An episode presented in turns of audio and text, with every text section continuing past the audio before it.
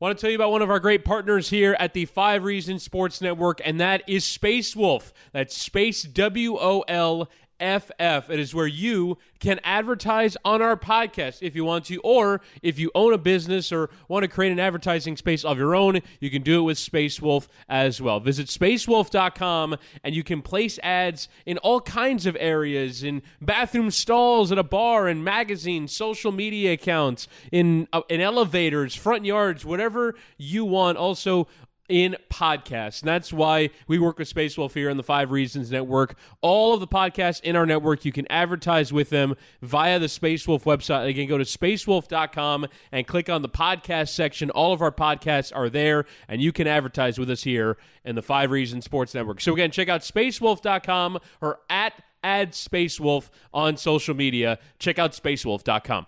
Just a quick note before we get to the podcast. There was some technical difficulties that we had with Ethan's connection. So if you notice the drop from his usual crystal clear audio fidelity to him jumping on the phone on the podcast, just know that was the reason why. And now let's talk some Canes with Mike Cugno of CBS 4.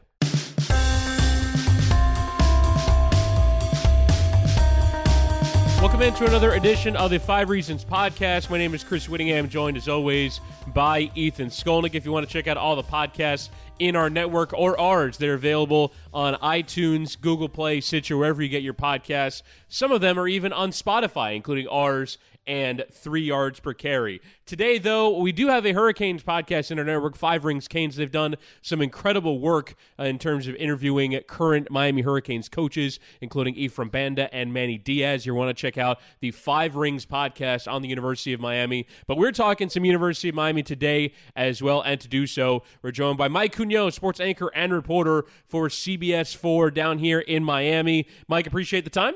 Oh, thank you guys for having me on. I'm actually in Coral Gables on the campus right now as we're doing this. So live, live on the scene. We like it. We we like it. So, uh, want to get to today. Our our broader idea is what is the next step for the University of Miami? Because I felt like they made a massive one this past year in getting all the way to the Orange Bowl, in getting to the ACC championship game. Just winning the damn division for the first time was a major achievement for the University of Miami this year. But what's next for them? And I feel like that next benchmark is really where the program standards are. When they were at their peak, when they were winning championships, the next step that the University of Miami has to take is where the program standard is. So I feel like there's a lot of things that have to happen. So we're going to dig into it in our typical five parts. So I want to start here is making that jump because they just made a jump from a team that was, frankly, a middling ACC program to a team that I think now you can expect is going to win at least their half of the conference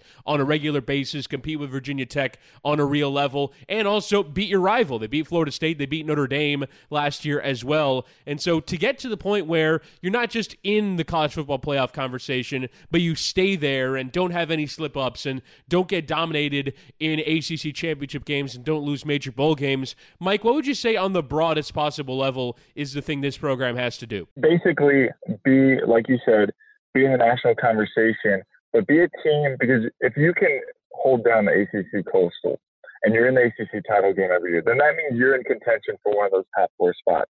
And that's the next step. You know, we saw with Mark Richt, he finally gets Miami to, to win a bowl game, something that hadn't been done since what, Larry Coker, you know, so that's probably the next step is just being in that contention every year, making making sure you win the coastal and being in the conversation nationally because that's something Miami hasn't had, and it's really broken down to from your head coach, facilities, recruiting, all of it. When Richt came in here, he kind of turned that around. You come to this campus right now, you see an indoor practice facility, you know, right next to Greentree. That's something no one could have ever imagined. It looks like a college football powerhouse program, and it's starting to feel that way. There's still a lot of work to be done, but you are getting the assistants higher paid. You are getting a coach from the SEC, which you you know you never see. You never see a good coach from the SEC leave and go somewhere else, right? So that's something uh, you know Miami was able to do sort of uniquely, and, and it's worked. Uh, and they're building on it. And Richt is kind of setting the benchmark for this program going forward. Who knows how many more years he's got left? But he is he is setting a launching point for Miami the thing about it for me is that this stuff feeds on itself, right? Like once a program starts to get a little momentum, and some of the things you're talking yeah. about, Mike, that, you know, then you get, you know, the facilities come, the money starts to come in back to the program again because people want to be associated with it. Once that money comes, then more kids want to come because the facilities are better. The program has bigger national standing. So I, I feel like this has been kind of like turning around the Titanic to a certain degree um, with what they've dealt with with sanctions.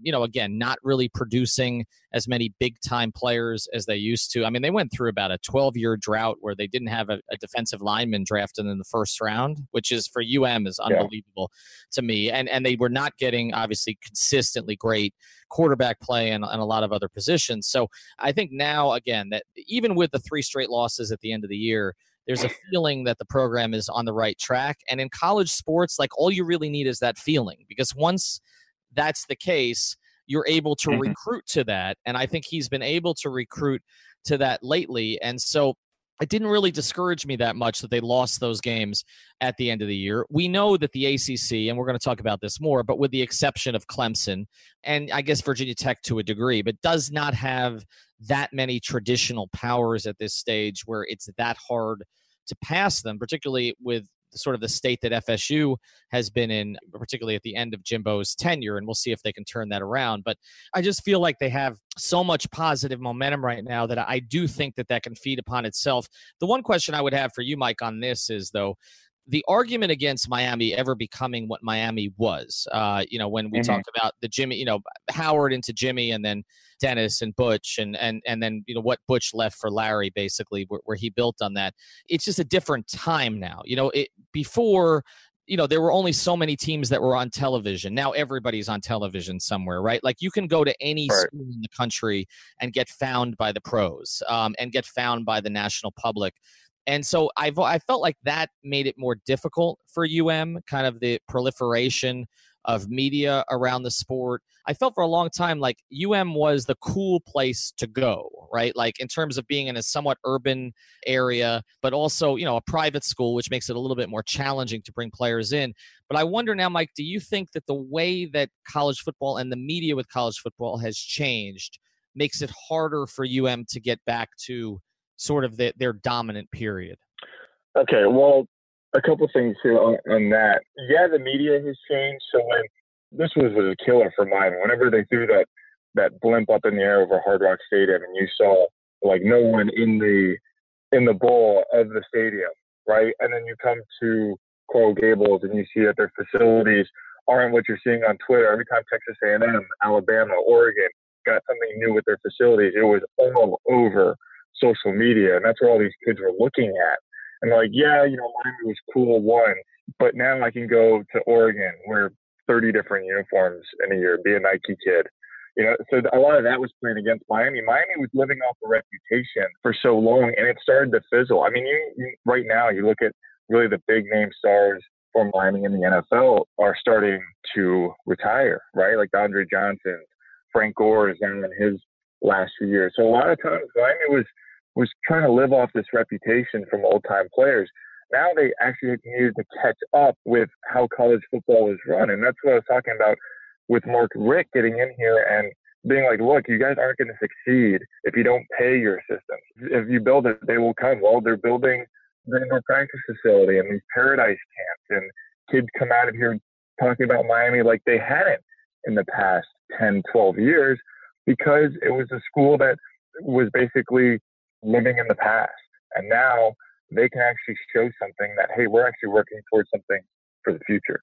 Yeah, and that for me is the, the the sustainable element of it is fascinating, and it really only happens if Mark Richt is the coach. Because when they fired Al Golden, like let's say they they fire Al Golden, and like uh, maybe Butch Davis could have convinced the program to do it, or maybe Dan Mullen could have right. convinced the program to do it. But Mark Richt comes with a certain amount of oh we like we're bringing him in. It's on his terms because he could have taken right. a year off from coaching. He could have you know taken a lot of really good jobs if he waited a year. So the fact that it was on his terms, and the fact that basically the University of Miami is in a position where they have to continually impress him. It's why indoor facility gets built. It's why all these things have happened. But from an on-field perspective, I, I do want to kind of circle back on this point. So Ethan asked the question: How does it get to that point where you're at the dominant level? You're basically saying.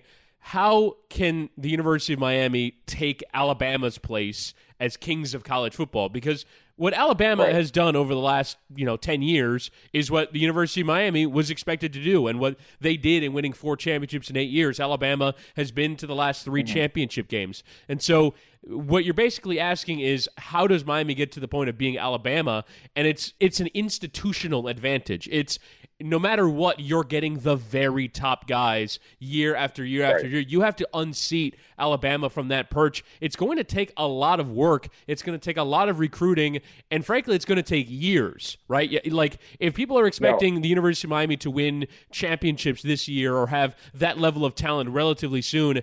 It's built on a sustained recruiting advantage, and I feel like that's the one thing that maybe Canes fans might get a little impatient with. It's going to be really hard to replicate the success of Alabama and Clemson because at this point they have an institutional advantage that UM is catching up with. Dabo Swinney and Nick Saban, I believe they both started at the same time at their college, uh, Alabama, Clemson, 2007. Those recruiting classes, by the way, for Clemson, Alabama, were 17 and 18 that year. You know, nationally ranked, ESPN, whatever.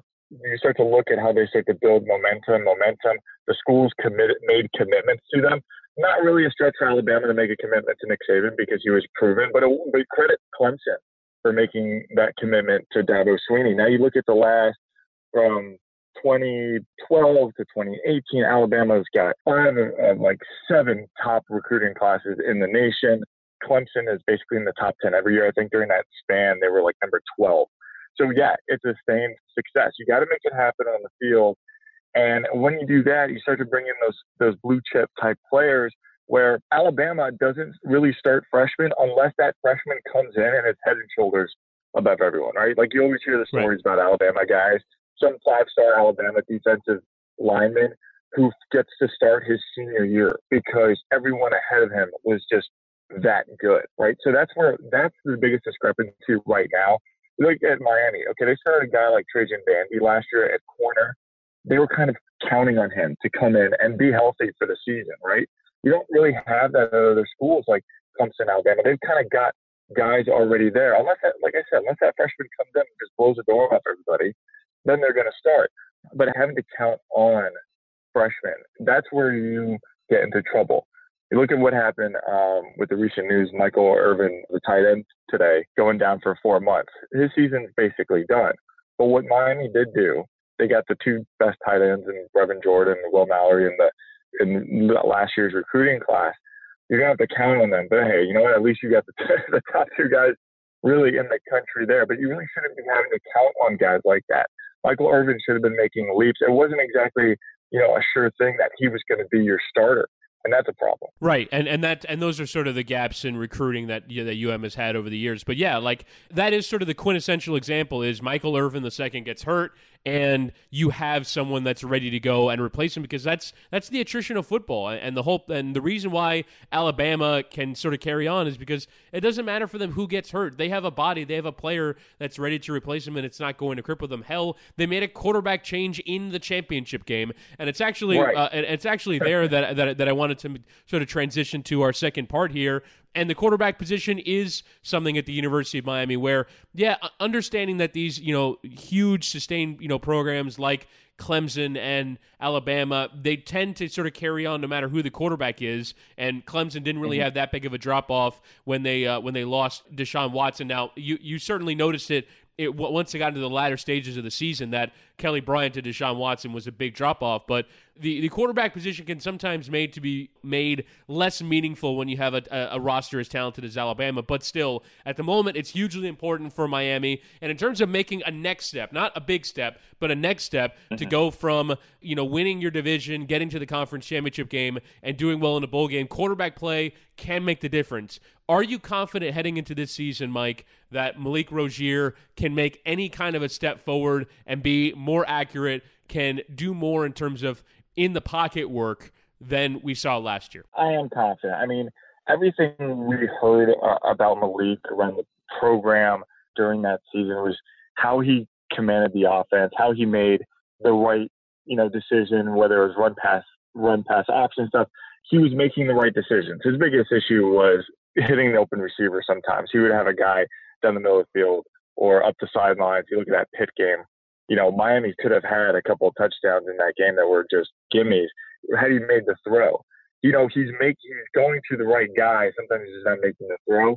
So that obviously has been his biggest issue. If he's worked on his accuracy all year or all off season, then why wouldn't you be confident in him? I mean, all he did was lead you to 10 straight wins and a berth in the Orange Bowl. I mean, you were, what were they? They got to number two at one point in the year, and this is a guy no one really had faith in before. So obviously, the kids got confidence. That's not, that's not a problem. And obviously, that's a problem for a lot of kids in college. You know, we've seen five stars come in uh, to other schools and be complete bust because they can't handle the pressure. Malik certainly has that with him. And the other thing behind behind him, you look at there's two talented kids behind him, N'Kosi Perry and and Jarren Williams. Now those guys, there is a lot of work to do. N'Kosi Perry has all those physical tools. and what I hear, there is that he'll make the right throw in practice, and come back. You ask him, okay, why'd you go there? And and the issue of breaking it down has been his biggest problem. But that wasn't the, that's not the problem for Malik Rosier, which is why he's the starter. He sees the field very well. He knows when to hand the ball off or to keep it and tuck it and run himself, or to keep it and pass it. Those RPOs, like I was talking about. So uh, you have confidence in him because he knows the offense and he can run it well. All you really need him to do now is make sure he can hit on more of those throws downfield. I mean, to me, the big thing um, about him is is that when you look at what he did last year, they did have the boom plays with him, and so I think a lot of fans that are down on him because you know he had particularly at the end of the season was really erratic uh, are sort of forgetting you know how many big plays that he helped create, and so I do think with an extra year in the system, you know I know he's obviously getting competition with Perry and others, but I do think with one more year in the system that if you can just cut out some of sort of those garbage plays, you know, just cut them in half, basically, uh, you know, they'll have competence at the position. And I think the big thing with UM is that you know, everybody looks back to sort of the great, great quarterbacks they've had, the Testaverdes, the Dorseys, the Torettas, the Kellys, the Kosars, et cetera, the Walshes, et cetera. But the mm-hmm. reality is, I think they can recruit enough really elite talent now with what they're doing and sort of building up the base again in South Florida that I don't know if they need elite quarterback play to be an elite team. And I look at Alabama the past few years. You know, I mean, yeah. I know there's a situation there now, and obviously we don't know what's going to happen with Jalen Hurts and, and where it goes forward. But say say the other quarterback's name. Say the other quarterback's name, Ethan. I'm not. I'm not doing it. Not doing it. Not, not, no, please, please no. do it. I was, I was sitting here going, please do it because I'm not going to be able to do it. I, am not going there. I said Lecker Cooker the other day. I think uh, Tua Tagovailoa. There you go. That's an excellent job by you. But I, look, Alabama has not had. I mean, who have they had? Right? Like they got, they got, they've had one. I mean, one of their quarterbacks is now a broadcaster. Um, the other one, McCarron, just signed with Buffalo. He's not going to be there very. I mean, he's not going to be their guy very long if he is at all. So Saban been able to do it without elite quarterback play. I think Richt can do it without elite quarterback play. He just needs a guy who doesn't make mistakes. They can rely on their athletes, whether it's at the skill positions, okay, or mm-hmm. obviously defensively. So I, I think sometimes we get too caught up in this. They don't need a Jim Kelly or a Ken Dorsey, and even a Ken Dorsey. We look back at Ken Dorsey, but I mean, he was, he did not have an elite skill set. He just ran that offense really well, and he had arguably right. the most talented team in college football history around him. So, to me, build the rest of it. I think if they can get good quarterback play, they're fine. No, I, I look, I, and I completely agree with you. I just want to make this one other point on Malik was he lost his number one tight end last year, Chris Herndon. He lost Mark Walton, his number one running back. You know, he lost uh, Ahmmon Richards, so we talked about all those weapons. Well, yeah, I mean, look what he was able to do with all of his top weapons out. And from players I spoke to last year after after the season, they said losing Herndon was such a big blow to Malik, just because you know now Malik was running for his life because he didn't have if Herndon came down, uh, you know, as an H back and was blocking or something. So you know that that was also part of it, and, and, you're absolutely right. You don't need to have that elite guy. You just need to get have a guy that can get your playmakers the ball.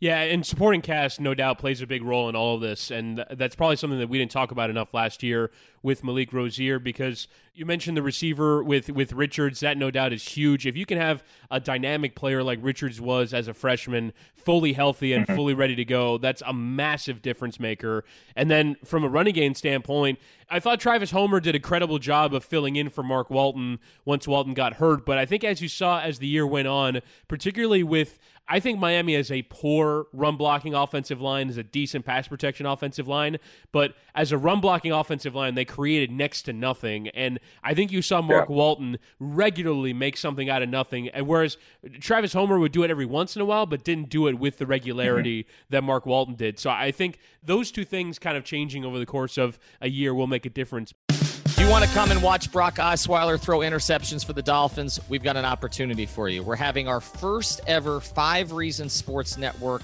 watch party. It's for the Dolphins' second preseason game. The Dolphins will be up in Carolina. We will be at the Texas Roadhouse in Miramar. That's right off of I 75 on Miramar Parkway, convenient to all of South Florida. Our hosts will start getting there around 6:30, 7 o'clock. The game is 7:30. So come hang out with us. There's no charge at the door, nothing like that. We're gonna have the back bar. We'll have drink specials. We'll have food specials. We'll have giveaways. You can tell us that we suck in person. Whatever it is that you want to do, come to the Texas Roadhouse. Again, it's Friday, August 17th, Dolphins' second preseason game. See you there. All right, so uh, so let's move on now to the next thing that we wanted to get to, which was relevance. Right, I feel like the biggest thing for the University of Miami program that they trade on is being relevant. And and last year mm-hmm. they were nationally relevant. They were featured on College Game Day in the highest rated College Game Day of last regular season. They played two massive primetime games against Virginia Tech and Notre Dame, and not just you know the primetime that they that they usually get, which is well, UM FSU is a big rivalry, so we'll put them there, even though realistically the college football community didn't really want it there.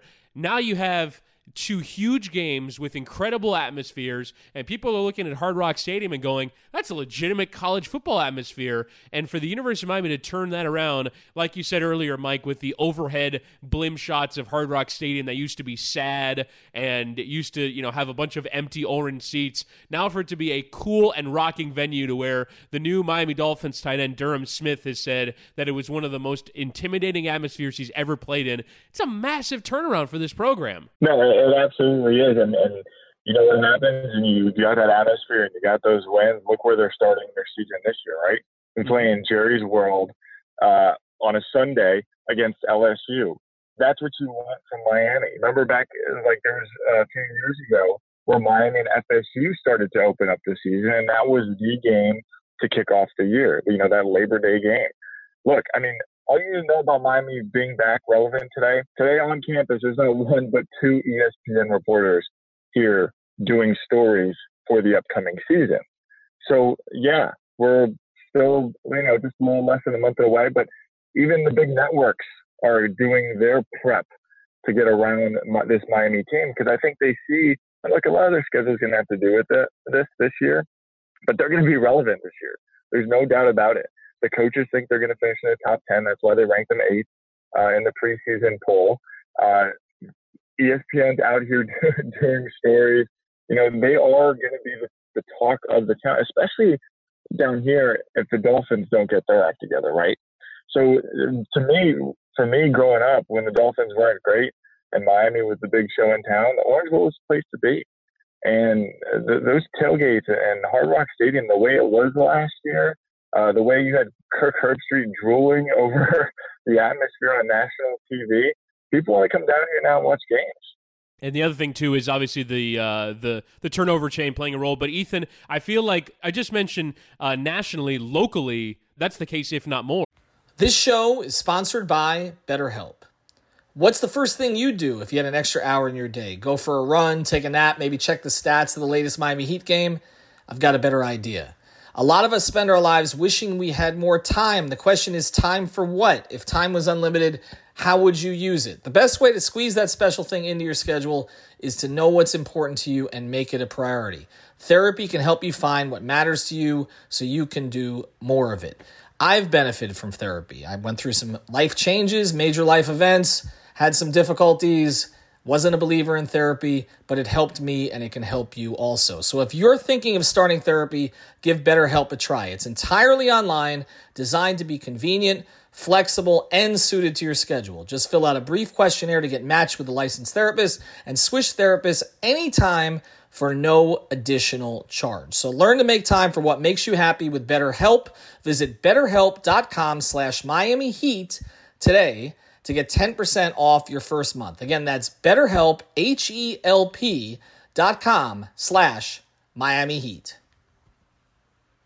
Yeah, and to Mike's point, um, it's not just the Dolphins, but it's the fact that the Heat are not where they were uh, four or five years ago either. So uh, to me, I look at I always look at this in the context of the town as a whole, and I, I think part of the Heat's emergence had to do with the Dolphins' kind of continued mediocrity. That there was this opportunity for this other team, uh, you know, whether it was with Dwayne and Shaq, and then then obviously it was going to happen with LeBron and Bosh and Wade after that. But but I do think, as you know, Mike, I mean, you're in the TV business. I used to be in the mm-hmm. radio and, and newspaper business. There's only so many resources that you have, particularly right. these days, right? Like as all of these outlets are cutting back, and so.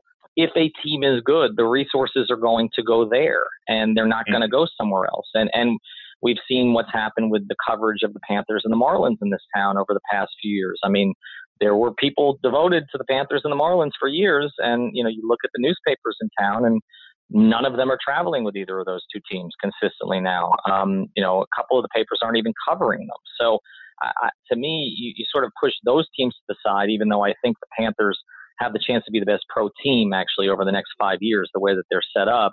But then you look at the town as a whole, and this town has always treated the Hurricanes like a pro team. I mean, they don't have mm-hmm. the alumni base that that say University of Florida has or FSU has. Um, people are interested in the Canes when they're interesting, uh, in the same way that they're interested in the Heat or the Dolphins when they're interesting. And I mean, let's be honest, we do a lot of Heat on this podcast, but they did nothing this summer. Uh, we're still waiting on Dwayne. Uh, if they don't get Dwayne back, uh, that's going to be a hard team to sell this year uh, until they make some moves. The Dolphins, we just talked about this with the Palm Beach Post guys about the Dolphins. They had one guy in the top 100 on the NFL Network list, um, and that's Cameron Wake, and he's 36 years old. Now, I, I like some of their young players, but those young players, whether it's Fitzpatrick or Gesicki or or McMillan or others, or Drake, are probably two to three years away from really being top NFL guys if they get there. So I do think there's a tremendous opportunity for the Hurricanes, um, and we saw a little bit of it last year.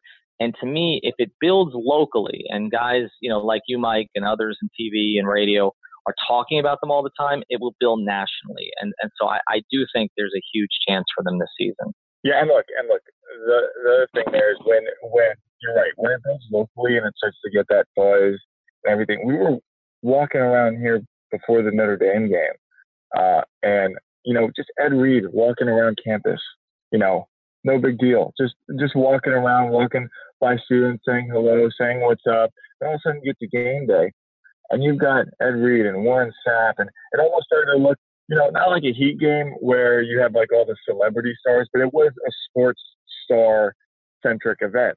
So now that most important camera, aside from the one playing on the field for ESPN, is the one on the sideline getting these guys, you know, Ed Reed running down the field when Trajan Bandy's, you know, taking that pick six to the house. You know, people love that stuff, and it, and it really, you know, it really captures that old Miami feel. How some of those old guys would come back and and go to games and be like essentially coaching some of these guys on the sidelines, even though they're like in the NFL, and and that's such a huge advantage Miami had, and college football fans just eat that stuff up, and that was all part of it. So once you know, when you see those guys coming back and watching the games and really getting into it, and it just made the whole experience, you know, take a step up. Can I just say, and I, I really want to curse, I'm not going to, but how absolutely mm. freaking incredible it is when you consider that Clemson 58, Miami 0 was less than four years ago. It was. I, I'm, I'm looking at the yeah. day here. I'm looking at the day here. It was October 24, 2015. That's less than four years ago, and we're talking about Miami off a season in which they were, you know, in the college football playoff top two, and they're, you know, we're talking about them as uh, as a team with a home atmosphere, with promising facilities, with an upturn towards being a nationally relevant program. Like it really does kind of understate, first off, how incompetently coached they've been for more than a decade, and that a coach Absolutely. could single handedly make that difference, but that the program w- always has this potential, and that UM fans, UM boosters, UM administration should never forget that this program has the potential to very quickly get back to the very top of college football and the fact that in the space of really it was one year that they were ab- that they were able to recapture a lot of it. I'm not going to say all of it because you have to win national championships. You have to be in that conversation mm-hmm. for the entire season. But to recapture the atmosphere in the home stadium, to recapture this incredible feeling in the community, I think the University of Miami is far and away even considering that I think the Florida Panthers are going to be good next year. But obviously, University of Miami is much bigger, and they just got you know off a much better season. They have a, an opportunity to be far and away the biggest team in South Florida this year, and the fact that they were in such doldrums and such lows for a decade before it is kind of incredible. Yeah, and to that Clemson point, isn't that the isn't that the first like real true playing time I think Malik Rosier got at quarterback? Because I think. uh Brad Kaaya went down with a concussion that game, if I'm not mistaken. Yeah, yeah, yeah. Rozier, Rosier went uh, went seven of twenty two for two interceptions.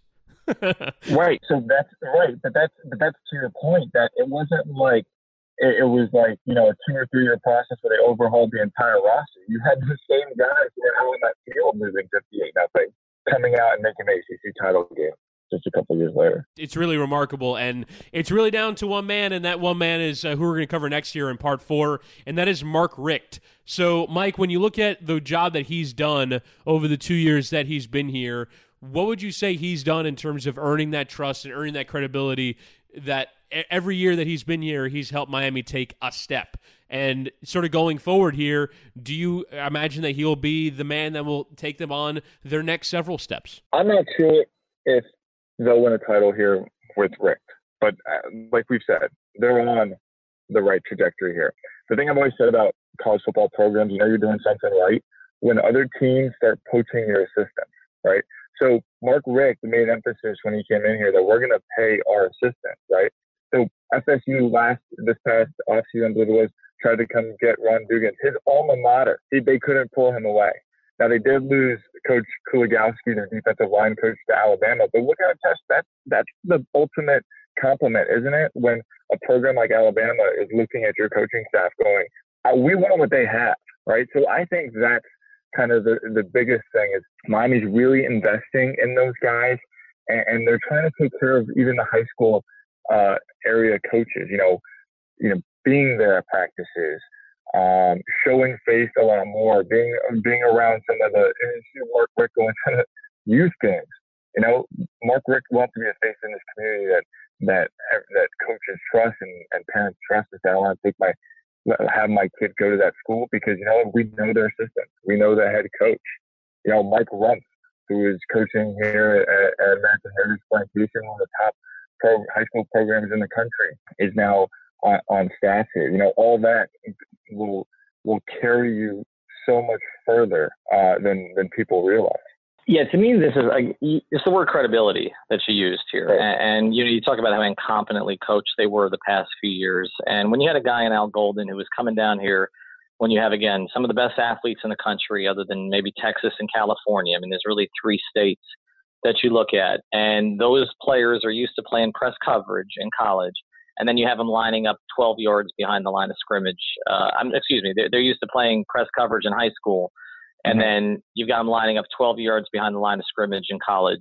Uh, it just never made any sense at all. And and then look, uh, the excuses, everything else that played out there. You know, we're you know our goal is to win the coastal. I mean, look, it's a good goal. It's not a UM goal, and that was the goal every single year. So uh, what I didn't understand when Richt was hired was why there were some, and not a lot, but there were some who were like, well, this isn't that great a hire because Richt had trouble winning the big game when he was at Georgia. How about getting to a freaking big game first, right? Like, yeah. Eh, you know, I mean, I, that, I mean, that argument just never made any sense to me because, look, yes, okay, he did struggle, okay, up there with some of the powers, particularly Florida uh, and and you know Bama and others, okay, in the SEC. Um, but he dominated the teams he was supposed to dominate. He dominated Georgia Tech, okay, and that is say what you will about Georgia Tech, but they have a unique system and it's an in-state mm-hmm. school. Okay, there's a lot of competition there for recruits, and and he killed them all the time. And so, look, I, to me, he has him positioned. And the thing I like that Richt has done, and part of this is obviously because he played in the program and and then lived down here for a period of time. But what he's done is that he's brought all of the old stuff back. And I felt like Golden was trying to push all that stuff away because it made him seem yeah. inferior by comparison. And Richt's bringing back the former players. Look, that's what makes UM UM. And, and the idea that you would separate yourself from them in any way never made any sense to me. So I, I just feel like they've got that back on track. You know he's going to be here for the long term. Also, I know he's a little bit up in age compared to some other coaches, but you know he's going to be here. He's not going somewhere else. I just think that's critical for this program also to have that kind of stability. Um, I mean, even with Jimmy Johnson, if you go back, I mean, you knew ultimately Jimmy was going to get another gig, right? Like, and then he ended up getting a great gig, although it didn't seem like it at first with the talent he inherited in Dallas, but he got two championships out of it. So I, I just feel they, they have the absolute right coach. In fact, on Five Reasons Sports this week, you know, I threw it out there. Who's the best coach in South Florida right now? And it's not a great list. Um, it's not. It's not the you know when we had the Riley Jimmy list um, before, but uh, the reason I threw it out there was I was curious if Richt would get anywhere near Spoelstra on it because to me those are mm-hmm. really the only two choices. Um, he didn't get that close, but he did pick up some votes from a lot of our, our listeners. So I just think there is confidence in him. Um, and, and I, again, I just feel they're on the right track. They're developing the right assistants. Um, they have the right guy and even when you look at the basketball program too, like just the the, the fact that UM has these figureheads at you know at, at, football and basketball level, both men's and women's, like they've done an incredible job hiring and the credibility. And it's the thing we talked about earlier, which is this whole idea that he puts the university under pressure. We need to constantly be adding at facility level, at donor level, at you know, and, and just keep going and keep kicking on to really make this a college football program in the modern sense, right? The, the University of Miami got away with having, you know, terrible locker rooms and a terrible facility and not spending on important things because, well, we can just always pave over the cracks with talent like you mentioned, Ethan, college football passed Miami in that regard, and they they were able to have the talent plus all the other stuff. And Mark Richt is constantly keeping them in check in that area. But in terms of his actual coaching and the job that he has ahead this season, I'm really interested because I, I feel like the talent that he's added, he's at. When we, we were talking earlier about tight ends and, and, and the tight ends that they brought in that are some of the best in the nation. They brought in a legitimate fullback in Realus George to, to, to sort of fill out that backfield. And maybe there's a style change on for this program. So, in terms of the coaching job that he has on this year, I'm really interested to see how he approaches it because he has a running quarterback. He's going to have a good running game and an offensive line that kind of needs to be protected a little bit in terms of having real long step drops. They ran this, you know, uh, RPO, a very modern offense last year. Mike, Mike, do you think they'll go again with that, or do you think that there's real schematic changes on for next year? No, I, I think I think they'll stick with it because because why change it? Malik, look, we talked about the the, accuracy issues, but Malik ran it well. I mean, there's there's there's no doubt he wasn't making the the wrong uh, you know decisions a lot of the times. He was he was calling the games pretty well. It was just the whole accuracy issue. But no, but you mentioned a, a guy like Realus George. Maybe that was that whole thing where Chris they missed Chris Herndon as as a, as a blocking tight end at times. So now, hey, you know what? To remedy that, we'll fix that issue just in case our blocking tight end gets hurt. We'll bring in a fullback, and I'll kind of you know, mitigate some of those problems. So you have to give them credit um, for not, you know, I, I know a lot of these coaches are kind of stubborn in their ways sometimes. I mean, Al Golden was, uh, where, where you talked about it, Ethan, where they had these great athletes playing, you know, a zone defense. And, and it just didn't work. You got you you kind of got to take the personnel what you have, and then work the the scheme kind of around it, right? That that's just basically how it works down here in Miami with the type of athletes. Um, with the type of athletes that you get. This is the Five Reasons Sports Network. Sports by Miami for Miami on demand. We now have 10 podcasts in the network posting roughly 15 times per week. All can be found on Apple Podcasts, Google Play, and several cross platform apps. We are on Twitter, Instagram, Facebook, and YouTube. Here's some of what you missed last week on Miami Heat Beat. I'm in love with this young core. I think they have three really solid starter type players in Winslow, J. Rich, and Bam. You know, it's funny. I was literally just thinking that to myself like five minutes ago, but the fact that Gianni agrees with me really makes me second guess it. If you want to get involved as a sponsor or a contributor, reach out to us at number 5 Reason Sports on Twitter. And don't forget to punch 5 reasons in your search bar and then hit subscribe. All right, let's move on to part five now and close this thing out and look at the competition that Miami is facing, both uh, from their rivals and from their conference. So uh, you look at the, the, the schedule for this upcoming season, and you kind of realize that unless you have Clemson from the Atlantic, you know, portion of the schedule, there aren't that a, a, ton of hugely difficult games. Away at Virginia Tech is probably the most difficult within the conference. LSU on a neutral mm-hmm. field mm-hmm. out of the conference. But when you look overall, obviously Clemson is the big hurdle if you want to go and compete for the national championship because I don't think the ACC is quite at SEC level where the CFP is going to feel comfortable putting two teams in from the same conference. But uh, obviously Clemson being the big hurdle, but Mike, when you look at the rest of it, with you know North Carolina and with FSU and with uh, Virginia Tech and Georgia Tech. D- do you think Miami's in a good position to kind of be one of the more dominant forces over the course of the next sort of half decade? Miami's in a good position uh, for yes, for with the way they've they've got the recruiting um, going, obviously with the top ten class this past year. Uh, yes, with the way UNC looks at times, the way Pitt looks at times. You know, you know, obviously Miami lost to Pitt last year, but uh, and Georgia Tech. I think Miami's got something like four ACC teams on their schedule this this year that finished under 500, if I'm not mistaken. So yeah, when you're you're kind of benefiting from your geography in the, in the ACC, right, in the Coastal Division. Um, yeah, UNC, Georgia Tech. You're not running into the Louisvilles. You're going to play play FSU every year, but that's a big game. And sometimes, you know what, if that's your one loss and FSU is good, you you kind of get a pass, and you see that happen in the in the SEC uh, when Bama loses to somebody. So yeah, I think they're set up uh, for at least the next five years to where if they're staying at this level, if they stay at this level, and that you know they're going to keep going up, but even if they stay at this level, you're talking about a team that's probably going to win the Coastal. Yeah, I think they're perfectly set up for this. And, and part of it, you know, I look at the other teams in the conference, and you got to give obviously Dabo a ton of credit for what he's done at Clemson because I mean, mm-hmm. it wasn't that long ago that we did not view them as a national power anymore, and right. you know they had been years and years ago, and now it's like we just take that one for granted. But look, FSU is going to take a little bit of time here. Obviously, there's talent on that roster. Uh, Jimbo kind of let it go a little bit the last two years, but you figure they're going to be back in it uh, Virginia Tech. But I look at some of the other teams in that conference, and I, I just don't see the upside that Miami has. And and, and for the, me, the reason uh, again is this thing that I think Richt has brought back, which is the mystique of it, where I, I do think you have kids now who are, you know, maybe they look, they were not alive for when UM was dominant, okay, but they've heard stories and now they see enough of it, right? And I do think uh, it's crazy, but I think the turnover chain has a lot to do with it, honestly. um, you know, I, I really do because I, there was something, right? Like I, it was, it was, you know, even though it was new, it was kind of a flashback to what they used to be, right? To be mm-hmm. sort of, you know, arrogant and to have something that was theirs that nobody else had. And I think if you're a 16 year old kid and you're seeing that, you're like, I want to wear that thing, right? And maybe look, Manny, maybe Manny Diaz comes up with something else this year. Okay, maybe Richt Richt comes up with something else.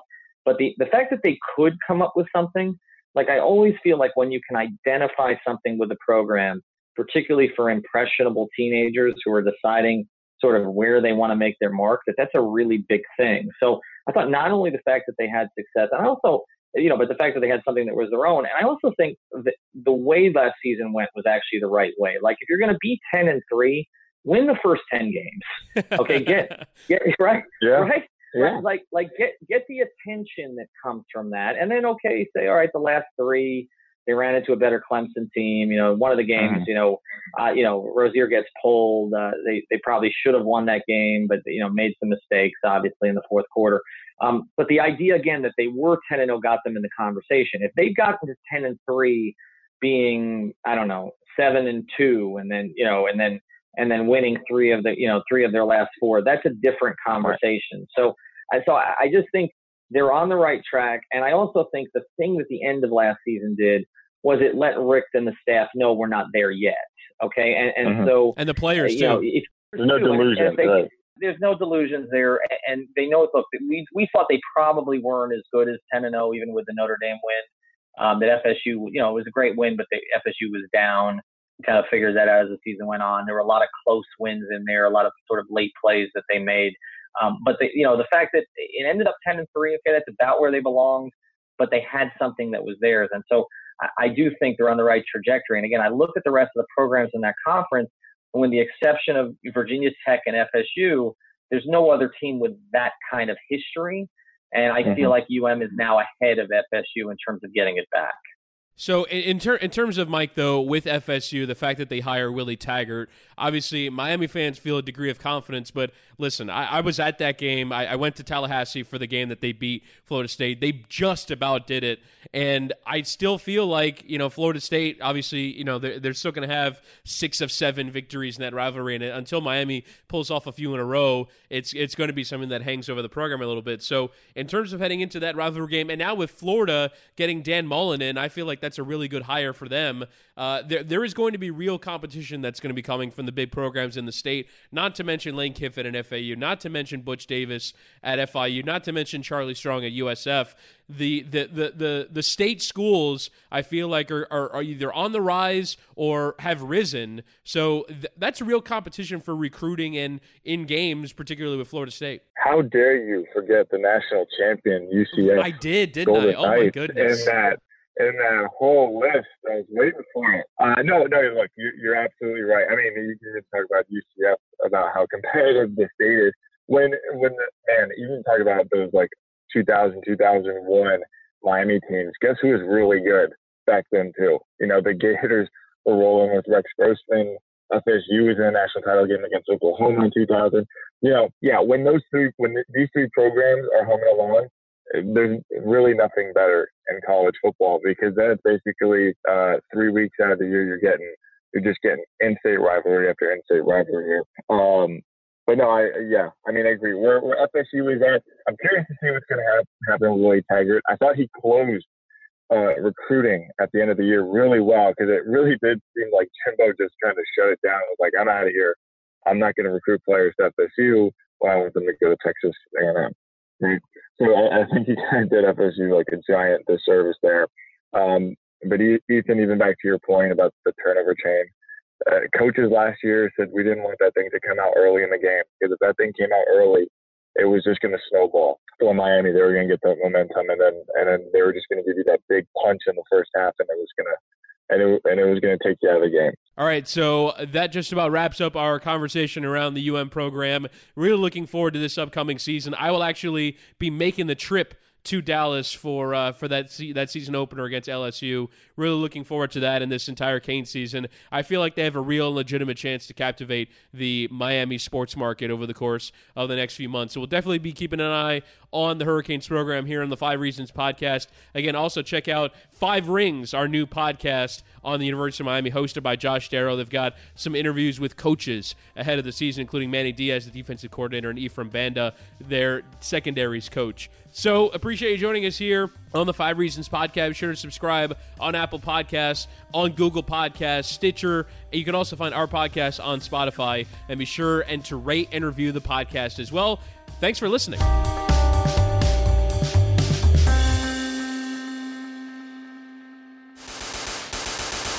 Nosotros somos Cinco Razones Podcast, el primer podcast en español del network de Five Reasons. Lo que más me gusta, y es una de mis cinco razones, is that I can speak in English. Everything Miami regarding the sports. Junto a Alejandro Villegas y a Leandro Soto, yo soy Ricardo Montes de Oca. Bye, have a great time. Cinco Razones, el nuevo podcast aquí con Leandro y Ricardo debatiendo como siempre, llevándonos la contraria. Les va a gustar.